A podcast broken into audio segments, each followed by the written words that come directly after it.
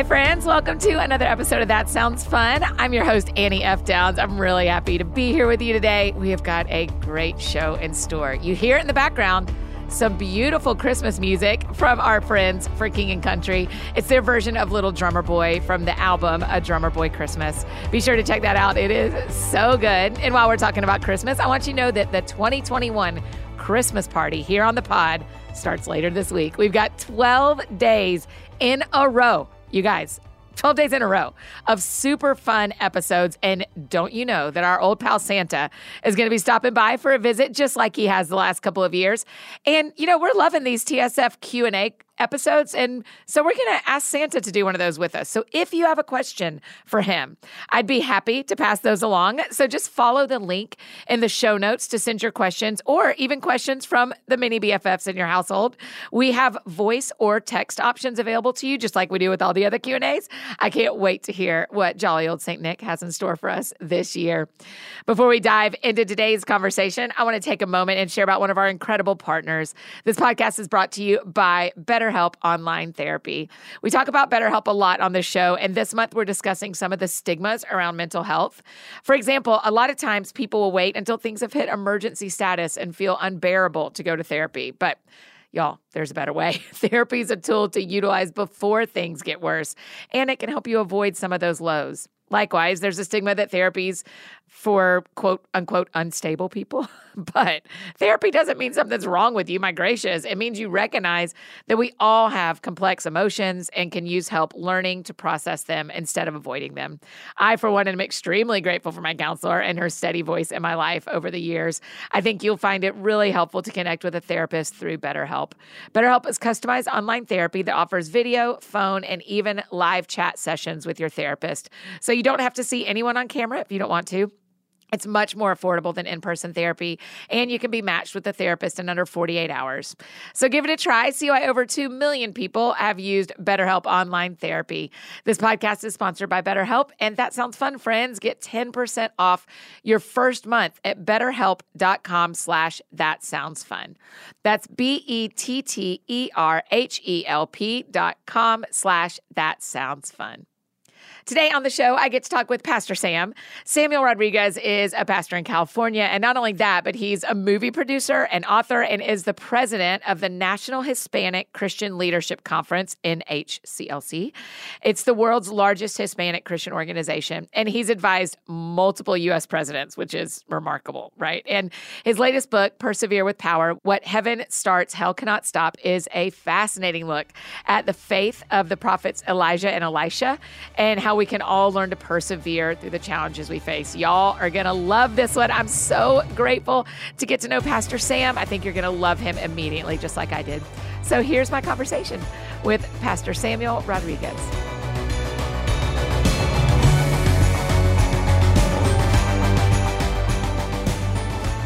Right, Pastor Sam, welcome to That Sounds Fun. We're so glad you're here. Thank you for having me. Honored to be with you. Oh, man, what an absolute honor it is for me. So I'm sorry you said that first because I felt it first. I am so thankful. Okay, we're just going to jump in. Well, we got to talk about one really important thing first. You are a Yankees guy, four generations deep, diehard. Like, okay. yeah. I'm a Braves. Listen, you know, you had your year, and God bless you. and you know, perseverance. You know, Galatians right? six nine. You're, you're living it out. So it is. You know, there it is. Listen, I'm both a Braves fan and a diehard University of Georgia Bulldog. So this, whatever kind of favor God has on the state of Georgia, I live in Nashville now, but I grew up in Georgia. So whatever the favor is this year, I'm saying yes and amen to it. It's Georgia, sweet Georgia. How about Indeed. it? How about it? God bless you. But hey, you know, it, there's always next year. That's right. So the Yankees, I mean, rebuilding kind of year. It is, you know, I have my my qualms, my my angst and consternation with current management, not the ownership, because it's multi generational Steinbrenner. Right. But but I'm not an Aaron Boone super fan. Yeah. I'd rather have a Don Mattingly coaching the Yankees. It would be like utopia, because I grew up going to Yankee Stadium watching Don Mattingly play when the Yankees were at rock bottom. So it would be great, but you know, you know, to see if my my my prayer gets answered. Hopefully. I mean, y'all are over in Sacramento though, so do you have to like stay? I mean, I'm thinking about time zones of watching baseball. I guess it's early for you, so it works out. Yeah, it's early. It works out. Yeah. And yeah, but you know, again, and I, Yankees are like the Dallas Cowboys. You know, it's you either love them or hate them. There's no in between. But it's four generations deep. I actually have an entire room dedicated to the New York Yankees. It's my shrine. So it is what it is. That's awesome. That's awesome. At my before we jump into persevere with power, I mean, I am so on fire to talk about this with you. I finished reading the book and I was like, I cannot wait for us to talk about this. But I've got to know how do you have time to do all the things you do? Like, how do you run a church and your ministry?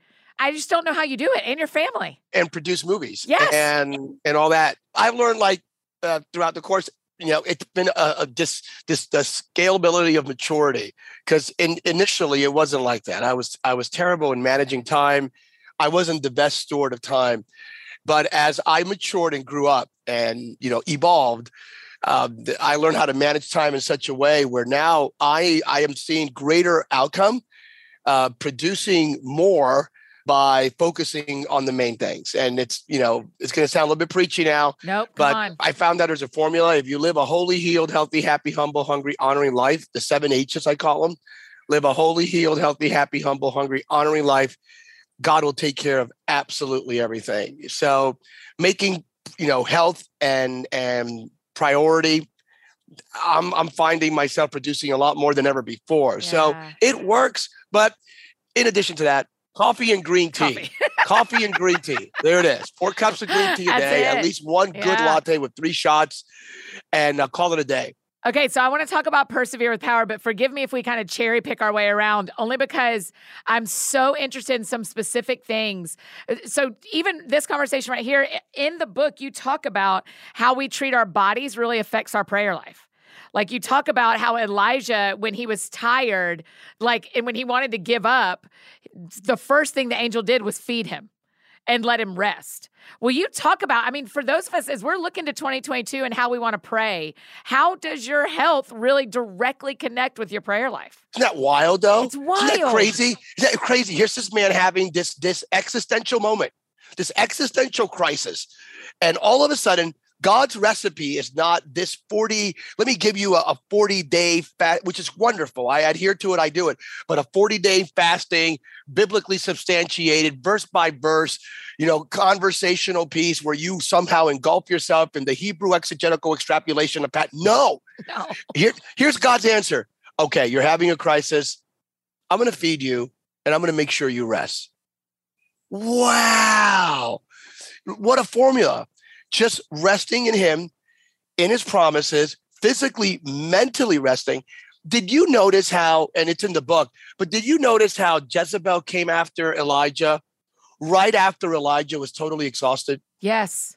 Yes. When you wrote, uh, yeah, it blew my mind. After a mountaintop experience, and then when he's exhausted. but he was physically exhausted. Remember how he ran against a chariot, Ahab's chariot? He literally ran against an, a chariot, and he and he got there. Whatever you know, Nikes or Adidas he was wearing, Alexander up. He had to tie Alexander McQueen's, whatever it may be at your discretion.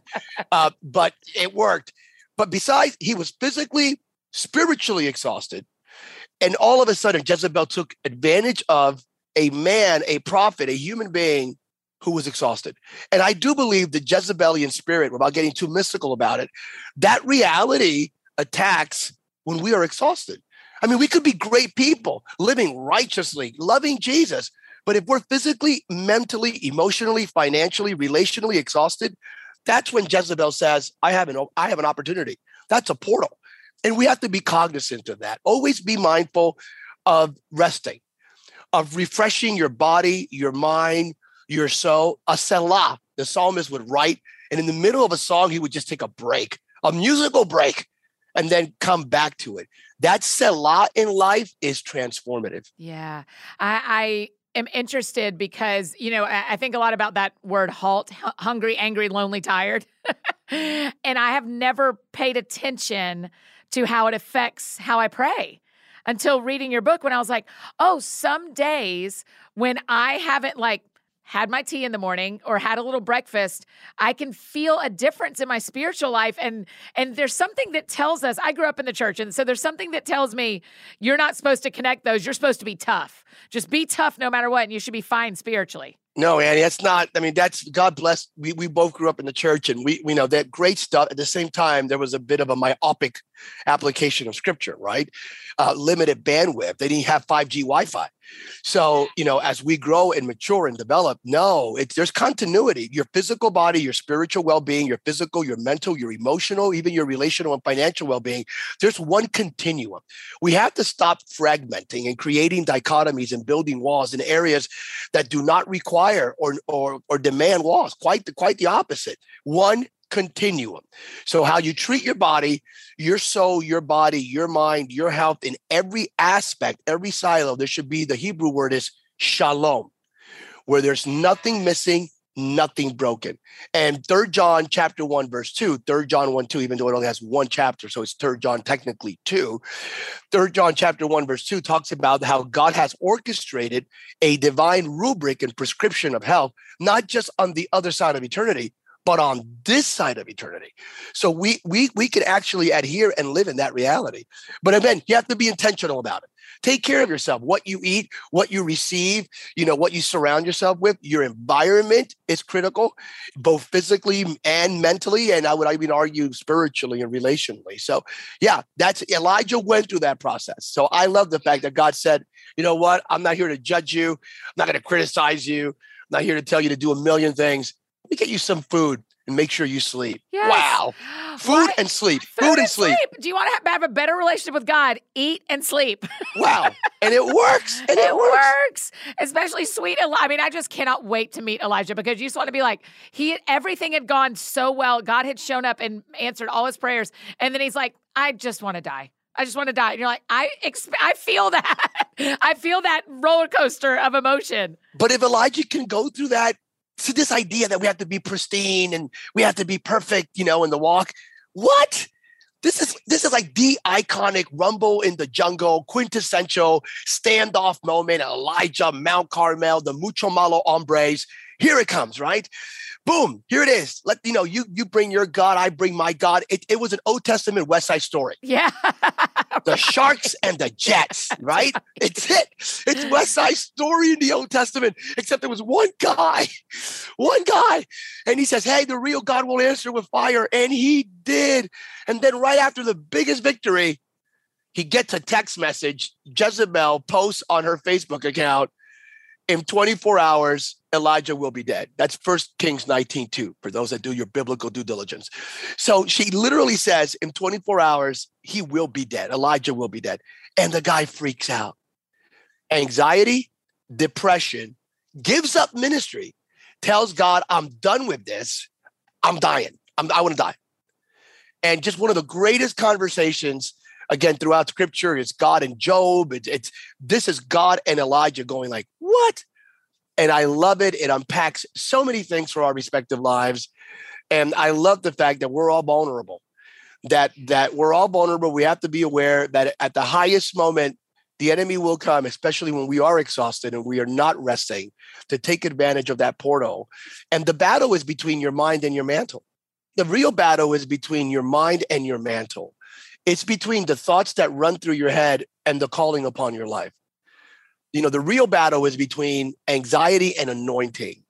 It's between depression and destiny. It's between it's between your memories of your past and imagination. Your mind has a battle between memories and imagination. And that's the true battle. And the and the great news is that he already won the battle. And all we have to do is live in his victory. And in the finished work of Christ, Colossians 2:15, we live in that and we persevere yeah. with power. So what was going what were you experiencing either in your church or your own life or when you're looking at the world what made persevere with power the right book to write for right now? What are you seeing happen in the church that that's why we needed this book right now? I saw a micro and a macro. At, at a micro level, at a very personal level, I saw my family go through COVID and um, I was asymptomatic because of my running regimen. But my daughter my daughter, who is a millennial, who gave birth to my first granddaughter, Mila, uh, in, during COVID, her her white blood count was already naturally down, but nothing that required medication. But it was a perfect storm. You know, natural WBCs that are in the low threes. Uh, giving birth to Mila, if you're a woman, you know that that your white blood cell counts go down when you give birth, and then COVID. Perfect storm. She ends up on a ventilator. Mm. So my millennial daughter is on a ventilator, and I'm speaking to the doctor, and I find out that my daughter is aiming towards the other side of eternity. And, and I'm pushing the doctor on it, going like, you know, what do you mean that she's not doing well? You mean she'll be there for a day? At that time, I was serving on the Coronavirus Recovery Commission, the National Coronavirus Recovery Commission. So I'm writing, I'm talking to the people at the CDC. So I'm aware of the stats. And is my daughter the anomaly? Is she that 0.01%? Eh, so I'm kind of going like, what? Taken back by the by the reality. And and that prompted me to a great degree to write the book. She's fine now, by the way. There was a supernatural intervention, and I have great empathy for those who have lost loved ones. I yeah. do. We have the same outcome on the other side of eternity but I can't deny what happened in my family and the miracle that took place. So God did show up. I, I, made a prayer in my Jeep Wrangler Rubicon, broken, you know, and I just lost it. I'm a dad. So it wasn't preaching Pastor Sam. It was just Sam Rodriguez, discombobulated. And I made the most snot filled, you know, teary eyed, yeah. messed up, incoherent prayer that anyone could ever make. And it sounded like this I have no idea what to do next. And that was it. That was my prayer. I have no idea what to do next, but you do. And then I discovered that in Second Chronicles chapter 20, verse 12, a guy named Jehoshaphat made the same identical prayer when he was surrounded by all the enemies, verbatim. I have no idea what to do next, but you do. And at that moment, I just, you know, there was an invasion. I know it's going to sound a little bit too spiritual oh, here, no, but we're way into it. I'm going to tell you this. I, yeah. I experienced it, and I'm a faith and science guy, so it's not hype. The Spirit of God filled my Jeep Rubicon. I know it sounds weird to some, but I experienced it. I felt I felt the glory of the risen Christ just fill my Rubicon, and God God just embracing me, telling me, you know, Sam, I got you. And I just made one prayer. Here it is, that prayer, and then I said, God, verbatim, I said, God, can you just do me a little favor? I'm mature enough, not that I need a miracle to believe in you. That's we're way beyond that. With or without it, we we got this. But just just you know, give me a little something, something.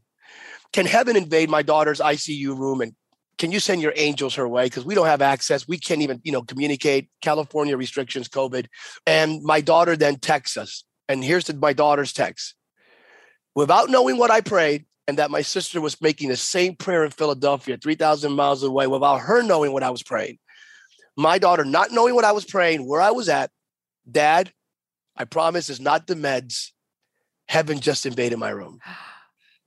Wow. That's when i knew that God definitely was intervening. And and then 24 hours later, I spoke to the doctor, the same doctor who told me that if my daughter doesn't fight, she won't make it. Said, Mr. Rodriguez, I have I can't explain I quote, I can't explain it. Oh, I love when they have to say that. and and I went, What do you mean, ma'am? I, I can't explain it, but there's been a complete turnaround to such a degree that you all should be making plans to pick her up in the next 48 hours. My daughter went from a ventilator dying to 72 hours later being picked up at a hospital and who does that but God? So, you know, that that's part of the trigger. That's the micro. Then the macro trigger was everyone just pushing the plow, just persevering, just trying, you know, asking questions. Where is God? Why are we going through this? What's happening here? What's next? What about my children? And that triggered this idea of what heaven starts, hell cannot stop. This this yes. powerful biblical truth of Galatians 6 9. Do not grow weary of doing what is right. At the appropriate time, you will reap a harvest of blessings. On this side of eternity, not just the next, but one caveat, the Apostle Paul writes, you can't give up.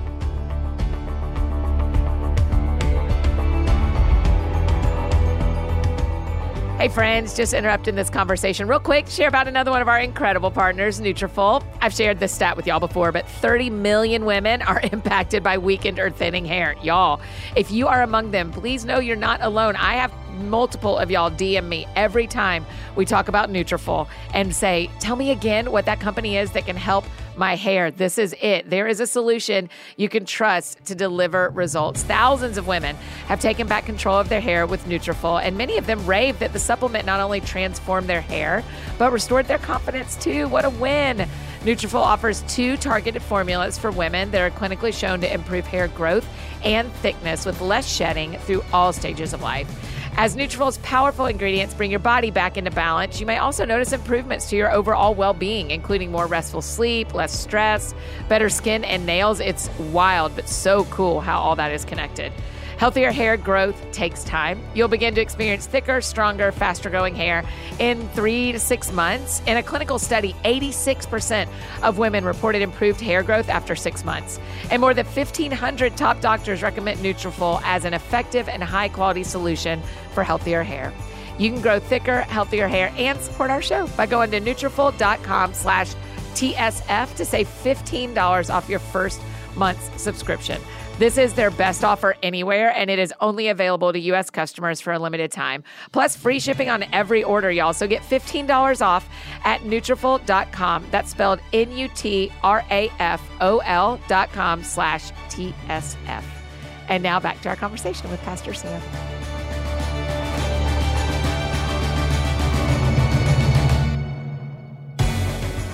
We talk about prayer a lot around here and we're really i mean like our whole group of friends here on at that sounds fun are all fasting breakfast on january 6th on to start epiphany to start the year. Like we're going after it next year. And yet people ask me when do i stop praying for this thing? So how do we t- so tell us not to give up. Like when do you stop praying for something that you want God to do or want him to give you or want to see him do in the li- in your life or someone else's life. No, so you continue to pray. You pray and you believe, and you pray and you pray in within a biblical framework. Meaning, you you pray. You pray. You pray in the name of Jesus. You pray driven by the Holy Spirit. You pray according to God's promises and word, um, and and you pray way beyond you. So you begin with the first caveat, which is don't thine kingdom come, thine will be done. I am praying for your will to be done way beyond my emotions, my inclinations, my desire. God be God. But show up. Now, it's not my fault, Annie, or your fault that God set up this system. That prayer is the Wi Fi that connects you to the fulfillment of God's promises. It's not my fault. He set it up, his Wi Fi. This is his Wi Fi. You pray the password in the name of Jesus. That's the password. You go in there, and that's the Wi Fi that connects you to the fulfillment of God's promises. So you pray but you pray with great intentionality and you continue to pray. But what, you know, when do I give up prayer? You need to pray and believe. So I, it came a point where I prayed. Let me give you an example. I prayed for a relative who, who was struggling with drug addiction. So my initial prayer was, Lord, please free her from that bondage, free her from that bondage, free her from that bondage. And then you pivot as you grow in your prayer. And here's now the prayer, Lord. Lord, thank you. Thank you for this amazing young lady who will thrive in your glory, who will occupy great space in advancing your kingdom, becoming a blessing to everyone she knows. So I went for from praying for a victim to declaring a conqueror. Wow. Wow. And that's the evolutionary scale of our prayer lives. Once you pray, you have to believe that he's going to do it. And then your prayer life should manifest, should look like someone who believes that God answered that prayer. And I discovered in my prayer life that the same God of the process is the God of the outcome. The God of the process is the God of the outcome, which means what? As Christians, we always adhere to the the end will be wonderful. Well, what about the process? He is the same identical God. So I understand that that I, I can't confuse what I'm going through with where I'm going to. And I'm not going to conflate the temporary with the permanent. So my prayer life needs to evolve as I believe God for the fulfillment of that prayer. So keep on praying, but change the prayer to declaration from a prayerful supposition to a prayerful declaration. Yeah, there are times when I'm praying and I and I do not want to give up. I mean, I like I have persevere tattooed on my body. I mean, I'm like, I don't want to give up. Um, but I also, there are times where I'm unwilling to change my prayer, even when I feel myself wanting, meaning, but God, I was asking you for this. But as I'm praying, I'm sensing, oh, the Holy Spirit is asking me to change what I'm even saying. But you don't want to because you're like, no, I thought I wanted that. But actually, I hear you, Lord. I hear you to, to say, instead of this working out, I want your will and hence praying in the spirit. Praying in the spirit is not some sort of um, awkward I'm going to use a harsh term theologically here, weird thing. It's not. Praying in the spirit is just letting the Holy Spirit pray in you, with you, for you, through you. He knows you better than you know yourself. So it's the Spirit of God, according to the Apostle Paul in Ephesians, who's praying through you. And, and he'll tell you, hey, hey, Annie, hey, Sam, you know, let, let me give you, put this nugget. Go ahead, put this in your prayer life. Go ahead, release this. Say the following. And all of a sudden you start praying stuff that never would have come out of your mouth before. And you go like, okay, yeah. yeah. I mean, there are times where I hear something come out of my mouth and I'm like, yeah, I agree with that. Yeah, okay, Annie. Okay, Lord, what are we talking about? I love that. I love that.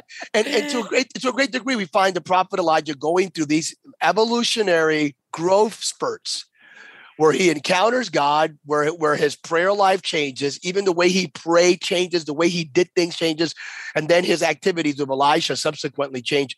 And I love it. It's a great, this great story of a guy who was here in point A in 1 Kings 17 1, all the way to the end of his journey in 2 Kings chapter 2 11. And you see an incredible amount of maturity uh, from one of the most iconic prophets to ever live you did such a beautiful job in writing the book of of tracing that maturity growth. Because i think a lot of times we think the transition in in our faith is from non-believing to believing and that should be it. But the maturity of elijah as he grows in his relationship with god everything everything changes in him as he matures. The maturity process is laid out primarily in 17 and 18 where he prays for a drought then he prays for a fire, then he prays for rain. But that serves as a biblical prophetic metaphor. I'm going to use the word rubric again, an outline for us. We go through our droughts, we go through the fire in order to end up with the rain. But that's life. We, we go through a moment where we don't see anything growing whatsoever. Everything is dry.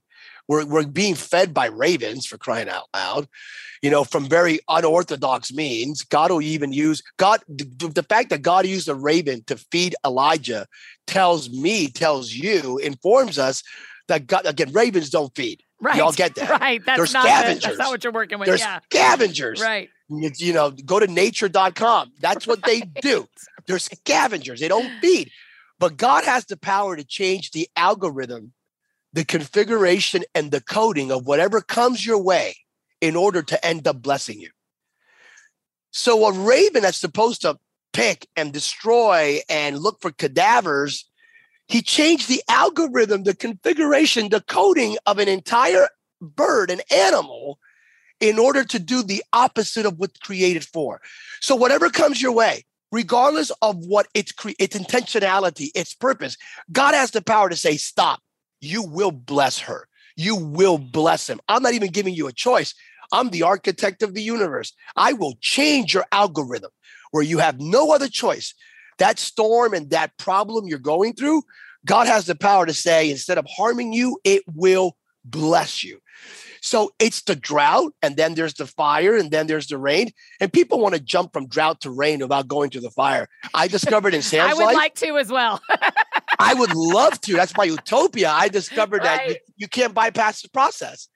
That in life, you have to go through the fire to get to the rain. In other words, before you experience the favor, you have to go through fire. Fire precedes favor. Fire precedes favor every time. Every single okay. time, from Genesis to Revelation, even in the New Testament, Matthew 3 11, John the Baptist said he's going to baptize you with the Holy Spirit and with fire.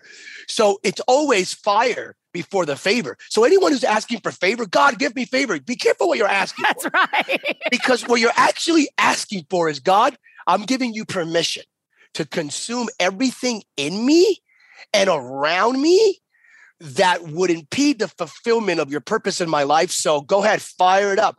And fire, for all my charismatic friends, does not necessarily make you dance and shout and jump. The fire of God makes you repent, get on your knees, get on your face. It, it's uncomfortable. This is not like, you know, this is not, you know, the little, you know, giggly kind of fire. The fire of God consumes. Hebrew says that God is not like which is really interesting grammatically speaking, you know, wordsmithing this. It says that God is not like he is a consuming fire. So that means that he is there to not in a way to punish us. No, no, no, no. In a way to, to make us better, actually. He is there to say, look, there are things in you that I'm going to have to address. I got this. And it's him, his spirit who does it.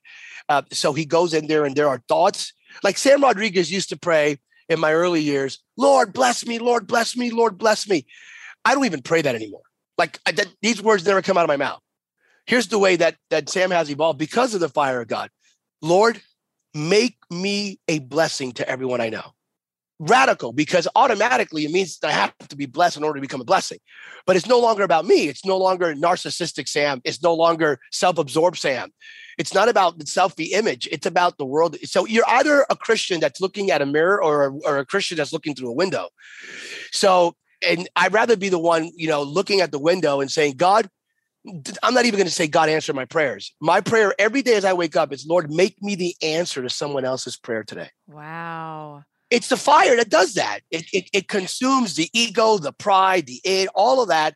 And then comes the favor of God, which we in, in, in Christianity would call the rain, the abundant rain. Yeah. I, I was laughing the other day because that Maverick City has this beautiful song called Refiner. And we, as some friends and I were talking, we were all like, you better really mean it if you sing that. Because if you start saying to God, burn me up and change me and refine me, like, he's going to. Isn't that wild though? Like then when God does answer our prayers, and then we're, we're surprised on what happened. Elijah prayed. He oh, said, No more part. rain. Yes, talk about right? it. Right? He says, No rain. He looks at Ahab, 1 Kings 17 1. Here it is. That's how we're introduced to this crazy prophet. He dressed awkwardly, the Bible says. He had a, a very different diet. So he wasn't eating from Pollo Loco. I just want you to know that. He wasn't. Uh, it was it, it was different. So he comes along and he says, Here it is, Mr. King, no more rain. Later on, there's a drought subsequently, and we find Elijah next to a brook, right?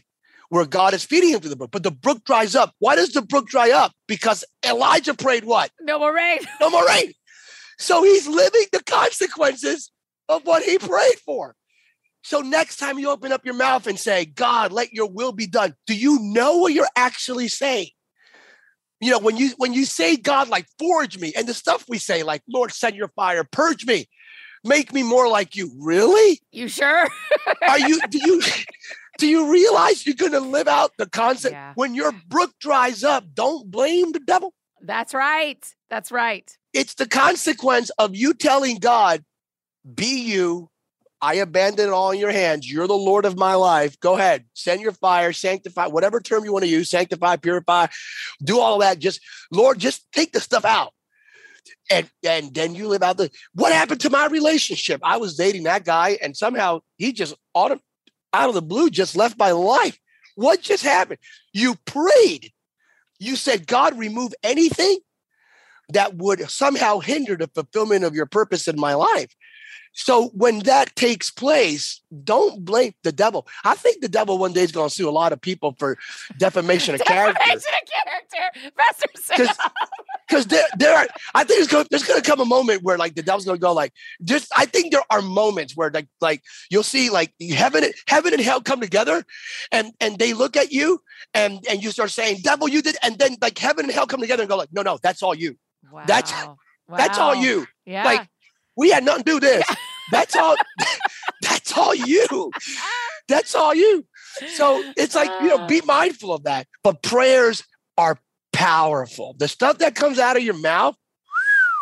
I mean, talking about, you know, you could either shift the atmosphere, but you can actually create atmosphere via the conduit of the words that come out of your mouth. Yes. I mean, one of the questions that I, I see people ask and I've heard people ask is when we pray, does it actually change God's mind? And do we want to change God's mind? Right? Like when we pray, eh, eh, I, I, sometimes you can correct me on this, Pastor Sam, but sometimes I feel like it's a little bit of a cop out when people are like, prayer is just about connecting with God. I'm like, no, it's not. It's not. It, it is about connecting with God, but that's not all it's about. We when we pray, we shape things. I'm going to show you some stuff here in scripture. Okay. Okay. Let's biblically go. substantiated. You're right on point. Listen, if this is going to sound weird, again, there, there are those in theological streams out there that that may differ from this, but I'm going to biblically substantiate it.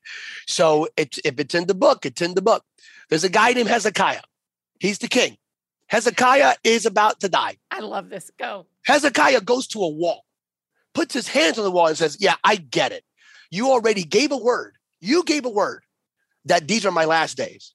You said it, God. So I get it that I'm about to die, and, and, and you gave a word out. You already let the prophets know that my time is up on this planet. But here's my prayer to you on this wall can you add years to my life? The Bible says that God heard his prayer, changed one version in the Hebrew exegete says his mind changed, his thinking process changed, the plan that he had for Hezekiah changed, and he added years.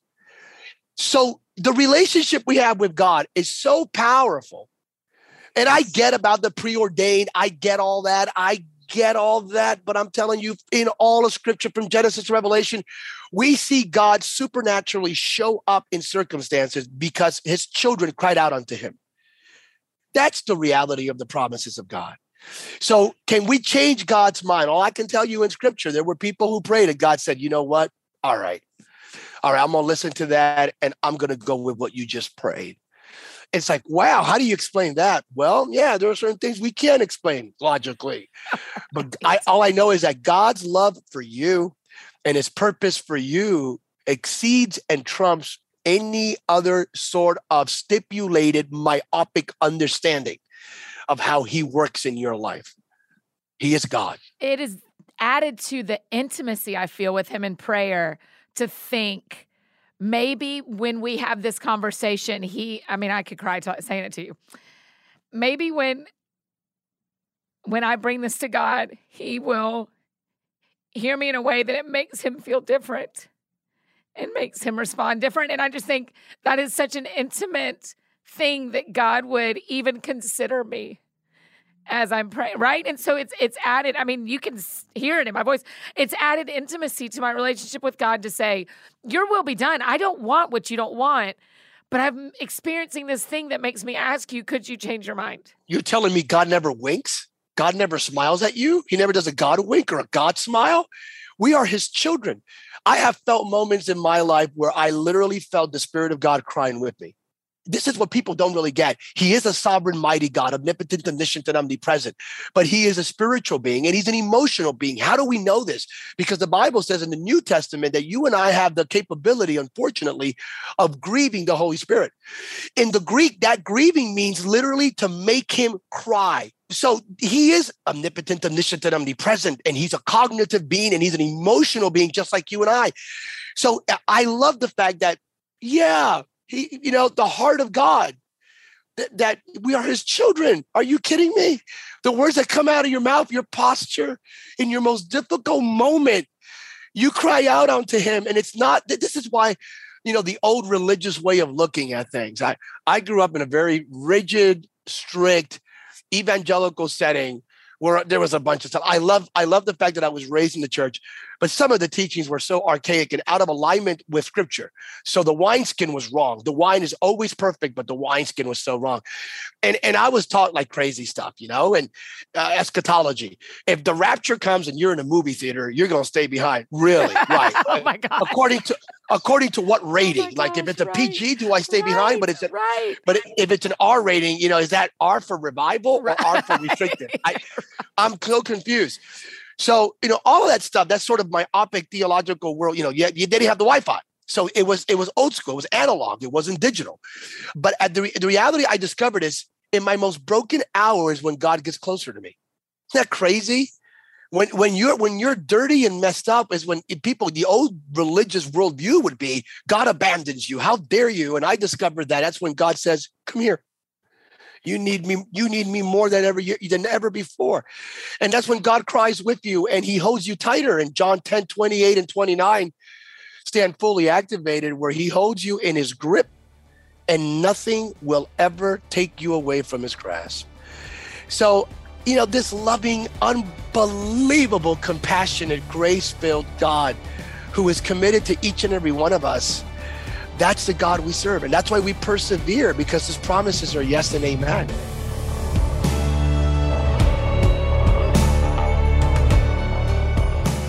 Hey, friends, just interrupting this conversation real quick to share about another one of our incredible partners, Liquid IV. Since cold and flu season is in a full swing, it makes it even more important than usual to remember that good hydration and vitamins can help support a strong immune system. But honestly, making hydration a priority helps us feel healthier on a day to day basis, no matter what time of year it is. And it fuels us to work hard, pray hard, rest hard, and play hard. It's why we love Liquid IV around Downs Books and the That Sounds Fun Network. Just one stick of liquid IV in my water bottle hydrates faster and more efficiently than water by itself. I like to use it early in the day because it just helps me feel well fueled for whatever's on the to do list. And y'all know we got some to do lists around here. Not only that, but Liquid IV tastes great with flavors like lemon lime, guava, strawberry. The immune support one is tangerine flavored and it is so good. Pro tip though, be sure your lid is on tight before you start shaking your water bottle up. Okay, okay, we learned this the hard way. You may be wondering what makes Liquid IV so effective, and scientist Annie is here to tell you that it is their cellular transport technology, CTT. It just means that Liquid IV helps get the optimal ratio of glucose and sodium and potassium into your bloodstream. So it's the perfect balance to help you hydrate more quickly and effectively than water alone. And I love their heart to give back. To date, they donated over 11 million sticks to people around the world. So grab your favorite Liquid IV flavors nationwide at Walmart. Okay, Liquid IV in Walmart. Or you can get 25% off when you go to liquidiv.com and use the code That Sounds Fun at checkout. That's 25% off anything you order when you get better hydration today using the promo code That Sounds Fun at liquidiv.com. And I've got one more amazing partner to tell you about Thistle Farms. Friends, we burn candles every day, literally every day. Candles create a scent, candles create ambiance. They create the space for the creativity when we're writing. They create sanctuary and sanity in the midst of the busyness that is life. Well, Thistle Farms candles are our go to because they are so much more than a pretty scent. They create sanctuary for women survivors of traffic, prostitution, and addiction. We have a choice when we bring home a candle. We can bring home things that matter to us, like a beautiful smell, a pretty vessel, something that matches our living room, or you can bring home a candle that literally brings home another woman. It is a simple but powerful decision. When we use our economic capital, our social capital, to make sure that there is a place ready for the next woman, it's just incredible. Thistle Farms has the most, the most beautiful candles, you guys, and some that come in stunning gift sets as well. So consider doing some holiday shopping at Thistle Farms. It's a way to give someone in your life a gift while giving hope to someone you don't even know because that's what our community is all about. So use the code That Sounds Fun for 15% off at thistlefarms.org. And stick around for the 12 days of Christmas because Becca Stevens, who founded Thistle Farms, is one of our guests. Again, that's thistlefarms.org, and the code is That Sounds Fun for 15% off. And now back to finish up our conversation with Pastor Sam.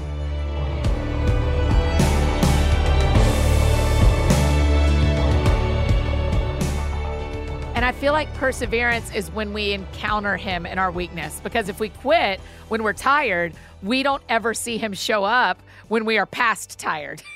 Absolutely. Great. Right. And and and it, but it's about you knowing it begins by you knowing who you are, like what defines you.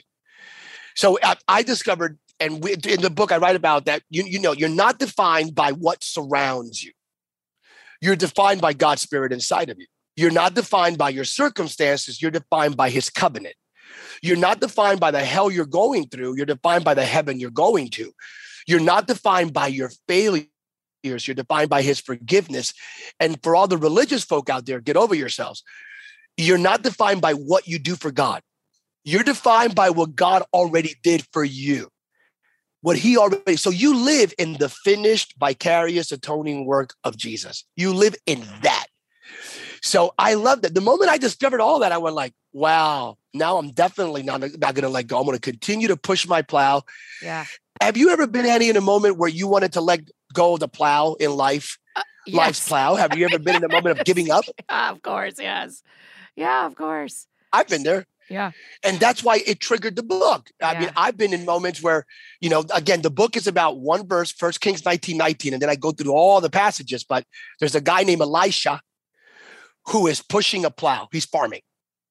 The most famous rock star, more, more followers on Instagram than anyone else, prophet Elijah comes along, literally no conversation. Do your biblical due diligence. It's a Yeah. movie script. Yeah. No convo. He takes his mantle, his cloak, places it upon the plow pusher, and walks away. The rest is history. Elisha lets go of the plow, follows him, and the history of Israel is, is changed forevermore. This, to me, talks about the fact that every day, with the exception of the day of rest, Elisha has to push the plow, break the ground, and sow the seed.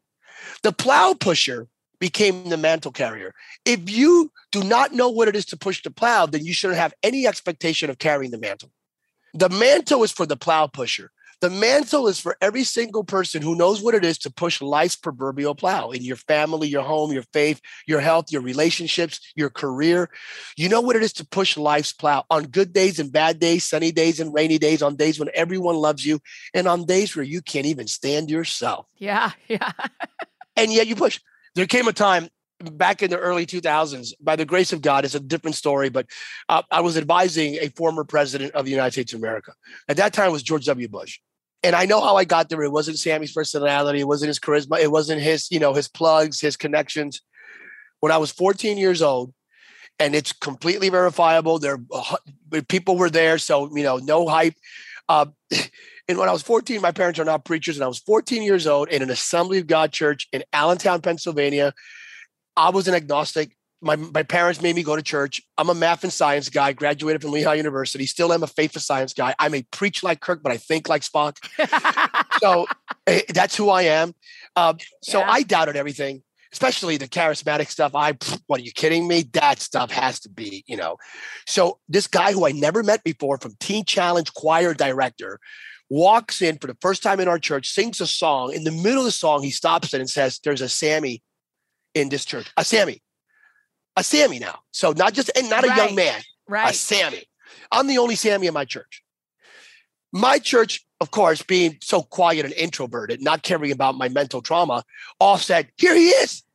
right? They all pointed to me, right? My Good pastor job. says, Sammy, it's you right there in front of everyone. They bring me up, and this man begins to say, you know, Sammy, you're going to be a preacher. And my pastoral preaching, you're going to be around the world. I'm going to use you mightily, blah, blah, blah. And then he says this. And the Lord says you're going to end up praying for president of the United States. I'm 14. There was a young lady in the audience who heard it, who said, if this is true, I'm going to marry that boy. That's my wife of 32 years. No. Don't help me, God. So my pastor, my parents were there. Yeah, yeah. This, there was a whole church who saw it. So that now, you know, I went like, I I I did not receive like I heard it, yeah. but I walked out going like, man, I don't know if again my my doubting Thomas. Like, is this legit? First of all, he said Sammy, though. I get it. So Sammy's not like your typical, all right, I get you. All right. So when I saw that word come to pass, so back to the story. Um, so it came to pass. All I'm here to tell you is, again, there's a fine line between the prophetic and the pathetic. I love that part of the and and I've been in the presence of both. Same. But I, I can't deny the fact that God still speaks. I'm the byproduct of it. So when I was advising George W. Bush, the pressure was so intense on so many issues, and there was just so much warfare that I told God one day, I'm done. Like regarding that, not him, not my relationship, not my salvation, my horizontal calling. I went like, hey, I'm gonna do something else. I'm to do just, I am not doing this. This is way much more than I signed up for. And tomorrow morning, I'm to look for another job. I quit. Well, the next morning, guess who got up and continued to push the plow? Yeah, right. And it wasn't because I'm animated. You know, I drink a lot of caramel macchiatos. it wasn't any of that. Right. It's real simple. It's Romans 8 11. The same identical spirit that raised Jesus from the dead lives inside of you it's way beyond me. Meaning, if with that spirit Jesus came out of the tomb, you and I can come out of everything. And that's why we'll never give up. We continue to push that plow because even when you don't want to push it, the Spirit of God will say, I got this. Sometimes you're pushing the plow, and then you discover that sometimes the plow is pushing you. That's the truth. That's the truth. That's it. Because you're like, where? I mean, it's what Peter said. Like, where else would I go? Where else would I go? Even on my worst days, Pastor Sam, I'm like, I mean, this is a terrible, not today, but on a day that's terrible. This is a terrible day. I wish I had any other job. I wish I was any other person. Where else would I go? Where else would I go? And here we are. You and I are the byproducts. We're, we're plow pushers who have been given assignments from heaven way beyond us and our personalities and all that. It's just God saying, hey, for such a time as this. And if you continue to push your plow, there is, without a doubt, the plow of perseverance will always lead to the mantle of promotion. The plow of perseverance will always lead to the mantle of promotion. So that's why you can't be complacent. Today's complacency is tomorrow's captivity. You are what you tolerate. And there is no such thing as comfortable Christianity. And I discovered that you can Truth must never be sacrificed on the altar of political or cultural expediency. But continue to push that plow in spite of yourself. There's a mantle of promotion that's going to change your life forevermore. Will you talk a little bit about surviving versus thriving?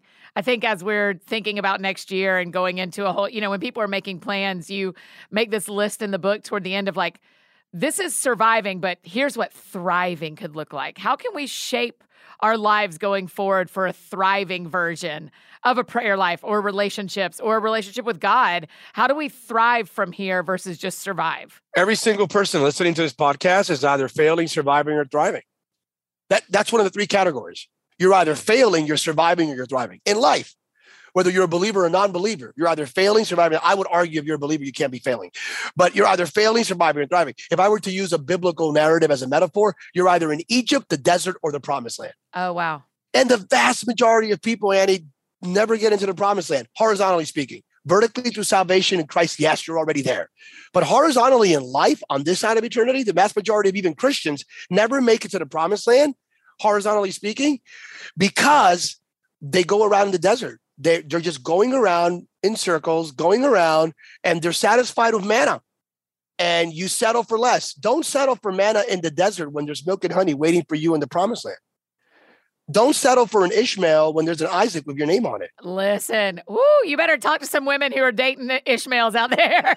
that is completely accurate. And, and men, and, men and, too, who are dating women. and men, right, right. No, no, I got you. And and but they settle. Don't settle for less than what God has for you, and don't just survive.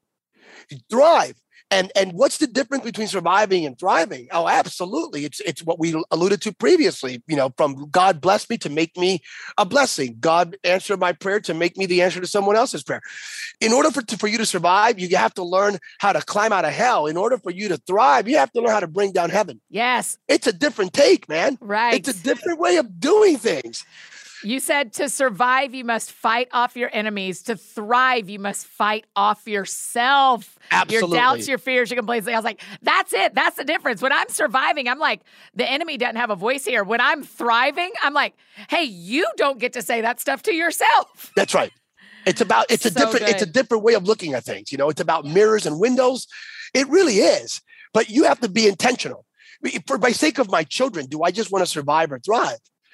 You know, and you know, how many altars were built in the desert? Yeah, I was like, I don't know. The answer is zero. Okay. yeah. That's not yeah, so you, are not supposed to build like you know a housing complex in what you're going through. Mm. Spiritually, cognitively, intellectually, emotionally, stop building silos in what you're going through. Don't become enamored, in, even subconsciously, in the process of what you're going through. No, you're not a perpetual victim. No, you know, you have to just learn you're going through it, but don't stay stuck there. Don't build an altar in the desert. You get to the promised land. That's where you go to Gilgal and build your first altar. That's where you build monuments and statues and buildings and houses and all of that in the promised land. So I, again, every single person, it's at Galatians 6 9, it's the promises of God. It's Philippians 1 6, that the good God who started the work in you will finish the good work he has started all these promises are legit, but you have to believe it and walk in them. Yes. Literally yes. occupy that space. And it's doable, regardless of the Jezebels and Ahabs that will come to distract you and disrupt you in life. So finish us out. Give us a little bit of of gospel vision of a thriving prayer life for 2022 how eh, give us a little bit of vision of what does it look like for us to persevere next year for us to pray and actually see things change for us to to look back on 22 and go that was the year that prayer made a difference for me yeah, this is. I really do believe that the majority of people right now listening to this, you've been pushing the plow, and we're and we're you're about to see your mantle of promotion. That's not height. You're you're about to exchange your plow for a mantle of promotion. What does this mean? It means that even that mantle, Elijah placed it on Elisha. It became an inheritance, right? If we do this right, Annie, here's my here's the prayer life. Your children will not inherit your sins. Your children will inherit your blessings. Your children will not inherit your mistakes. Your children will inherit your mantles and your miracles. That's the reality. So, a prayer life that is deliberate, you're going to pray, not like you're just pushing the plow. You're going to pray like you're carrying the mantle. You're going to pray with intentionality, with purpose. You're going to pray knowing very well what Elisha did with that. Um, and again, you're going to pray knowing that there are Jezebels out there. There are Ahabs out there. Well, but when Jezebel declared this man's going to die in 24 hours, He didn't. Matter of fact, Annie, it's been 2,800 years since Jezebel said the man with the mantle would be dead, and he has yet to die. He never he died. Never died. In Second Kings two best part of the story. isn't that wild? That's a movie script. the Lord was you. like, "Oh, excuse me, Jezebel. I'm actually gonna opposite of that." He's and that's my die. point right there. It's the opposite. Whatever the enemy has declared upon you, your family, your home, your marriage, your relationship, your health, the opposite will take place. Yes. You have to believe that the opposite will take place. Yes, whatever he has declared, because when heaven starts, hell cannot stop. That's how we pray. Lord, you already started. Heavenly Father, you already started a work in my life, in my children's life, in my family's life. You already started a work in my health. And Lord, the work you have started, you will finish it. And not just on the other side of eternity, on this side of eternity, John 10 10, the latter part, I am standing on your promises. In the name of Jesus, I believe it. Live it out. I've walked it out. I mean, I again, I'm the byproduct of this is not hype for me. This is not like an idea.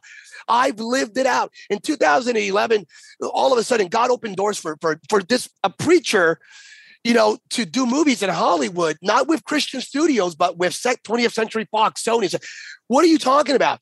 And it's I've seen the realization of that, and all I got to do is what let go of the plow in the right season, carry the mantle, and know very well that that mantle is a legacy for my children and my children's children. Double portion. We're going to change the world. Listen, I could jump out of this chair. We're going to change the world. yes. That's no, we're going to do this, but pray. God answers your prayers. He does. Pray in the spirit, pray according to the word of God, pray in the name of Jesus. Make sure you deal with all unforgiveness in your heart. Let go of all unbelief and unforgiveness. Forgive everyone who has ever offended you, even when it hurts. Just forgive them.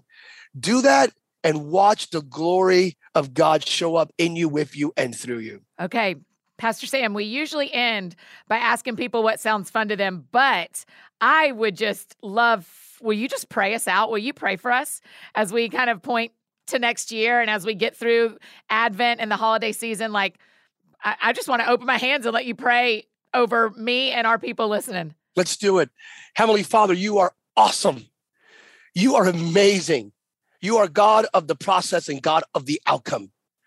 You are God of the now and the God of the next.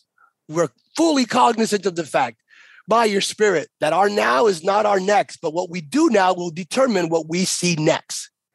And now we are asking you not for a massage, we're asking for the chiropractor God to show up and adjust and align everything in our respective lives in order for us to make room for what's next. Lord, I sense in your spirit that what is next is truly remarkable. It is amazing. Every plow pusher right now in this audience will emerge by faith through Christ as a carrier of a mantle. We're about to see an exchange from the plow to the mantle, from the plow of perseverance to the mantle of promotion. Do it indeed. Psalm 65 11, Lord, you will crown the year with a bountiful harvest, and even the hard pathways of difficulty will overflow with abundance. I believe that. Amos 9 13, our heads will be spinning, swimming around, trying to catch up to everything, all the blessings you are sending our way, where the sower and the reaper overtake one another. We receive this. We believe it by faith through Christ. John 14, 12 to 14. The year 2022 will be the year of greater things. In Jesus' name, we believe it. We come in agreement by the authority of your name because what heaven starts, hell cannot stop. In Jesus' name.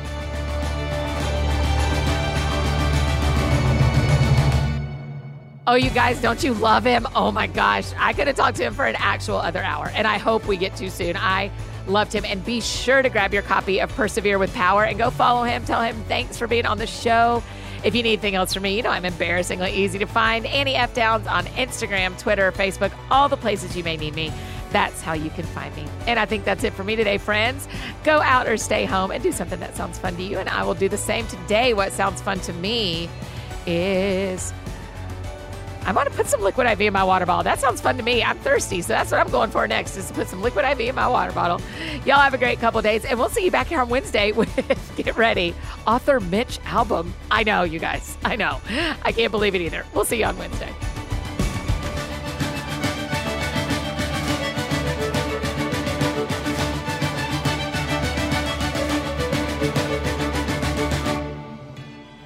I'm Kendra Adachi. I'm the author of The Lazy Genius Way.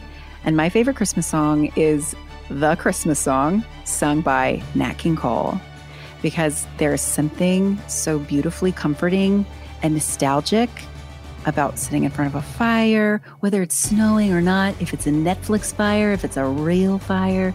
That voice singing those words feels like Christmas to me. And I love it so much. Hey, I'm Mike. And I'm Cheryl. And we're from Crosspoint Music. Our new record is called Never Going Back. And if I had to pick a favorite Christmas song, it would be O Come, O Come Emmanuel. If I had to pick my favorite Christmas song, it is a throwback by Darlene Love called Baby Please Come Home. Hi, this is Dr. Matthew Sleeth, the author of Hope Always How to Be a Force for Life in a Culture of Suicide. And my favorite Christmas song is really embedded in an entire group of Christmas songs, and it's in Handel's Messiah. I love the piece of work before I was a Christian when God finally gave me ears to hear that I was simply hearing the Bible sung out. Woo! There is a particular song, The Lord Gave the Word. Great was the company of the preachers. That is so magnificent. I bawl like a baby every time I hear it but the entire Messiah gets me. You know, it's a it's a three handkerchief affair to hear the Messiah.